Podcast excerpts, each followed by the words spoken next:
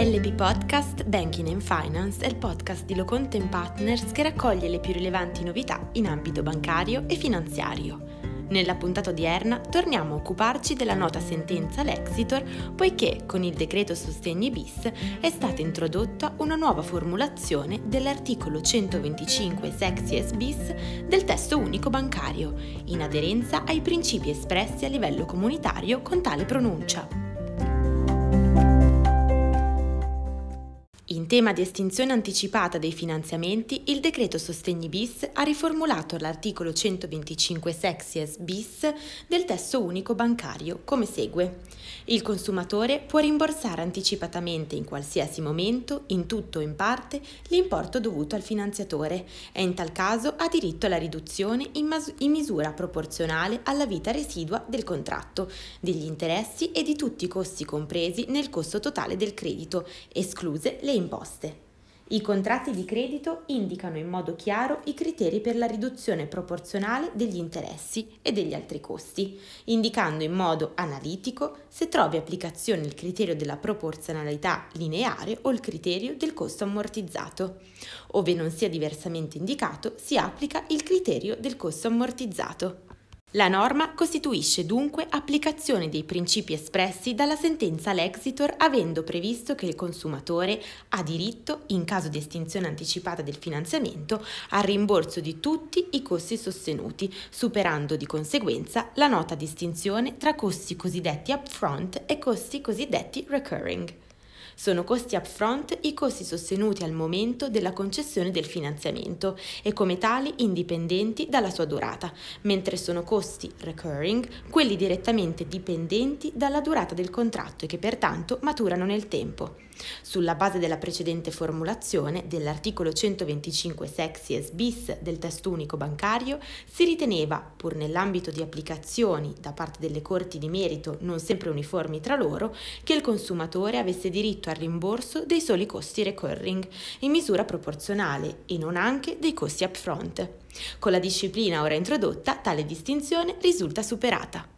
Si ritiene opportuno precisare che tale disposizione, nella nuova formulazione conseguente disciplina, si applica per espressa previsione unicamente a quei contratti sottoscritti successivamente alla data di entrata in vigore della legge di conversione del decreto sostegni bis e quindi successivamente al 25 luglio 2021. Ciò significa che in caso di estinzione anticipata del finanziamento sottoscritto prima di tale data, seguiterà ad applicarsi la normativa precedente e rinviamo ai podcast già pubblicati da questo studio quanto al tema delle differenti interpretazioni e applicazioni giurisprudenziali di tale norma. Bene, il podcast di oggi termina qui. Vi aspettiamo lunedì, sempre alla stessa ora, con la consueta rubrica dedicata al tax e wealth in pillole. Lo studio Loconten Partners vi augura una buona serata. LP Podcast Tax Wealth in Pillole è il podcast di Loconte Partners che raccoglie le più rilevanti novità in ambito fiscale e pianificazione patrimoniale. Benvenuti nella puntata numero 69 dedicata al super bonus 110%. Ecco il quesito della puntata odierna.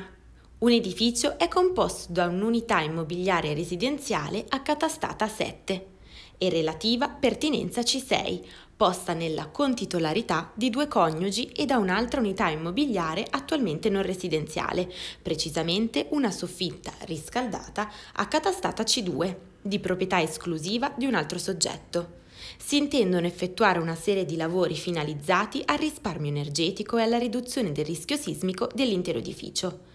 Al termine dei lavori è previsto anche il cambio di destinazione d'uso dell'immobile, attualmente accatastato C2, che sarà accatastato come A2. L'edificio dispone di parti comuni quali il locale caldaia e le scale di accesso alle unità immobiliari. Si ritiene che l'edificio possa essere considerato un condominio minimo e lo stesso può essere considerato residenziale, secondo i chiarimenti forniti dall'Agenzia delle Entrate, in quanto la superficie delle unità immobiliari residenziali è superiore al 50% della superficie complessiva.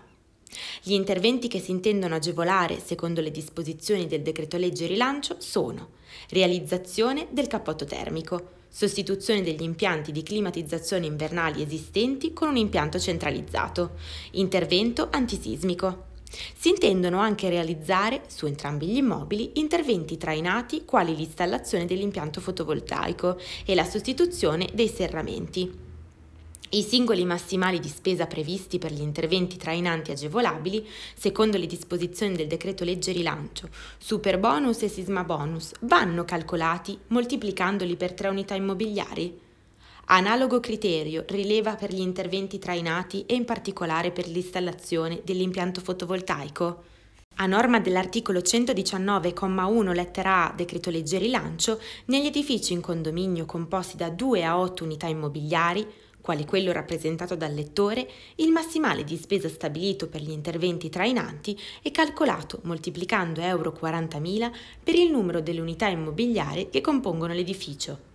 Come chiarito dall'Agenzia delle Entrate con la circolare numero 19E del 2020, l'ammontare massimo delle spese ammesse in detrazione va calcolato tenendo conto anche di eventuali pertinenze a servizio delle unità residenziali.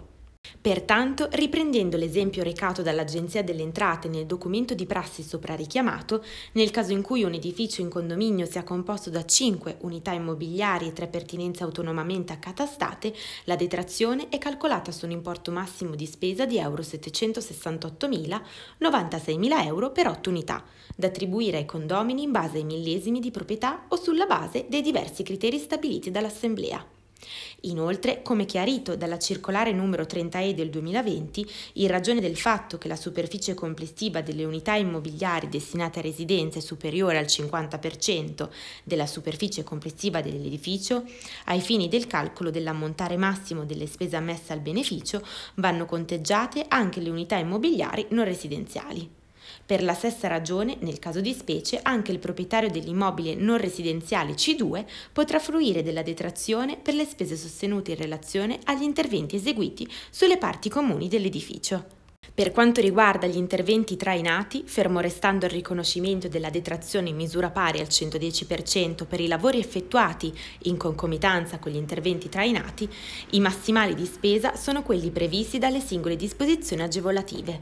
Per quanto riguarda l'impianto fotovoltaico, il massimale di spesa previsto dall'articolo 16 bis del TUIR è pari a euro 48.000 per unità immobiliari e comunque nel limite di spesa di euro 2.400 per ogni kilowatt di potenza nominale finale dell'impianto, come chiarito dall'Agenzia delle Entrate nella circolare numero 24E del 2020. Attesa la formulazione della norma istitutiva dell'agevolazione, articolo 16 bis TUIR, che non tiene conto ai fini del calcolo del massimale di spesa del numero delle unità immobiliari che compongono l'edificio, si ritiene che la pertinenza non rilevi autonomamente ai fini del calcolo del massimale di spesa. LB Podcast Banking and Finance è il podcast di Loconte Partners che raccoglie le più rilevanti novità in ambito bancario e finanziario.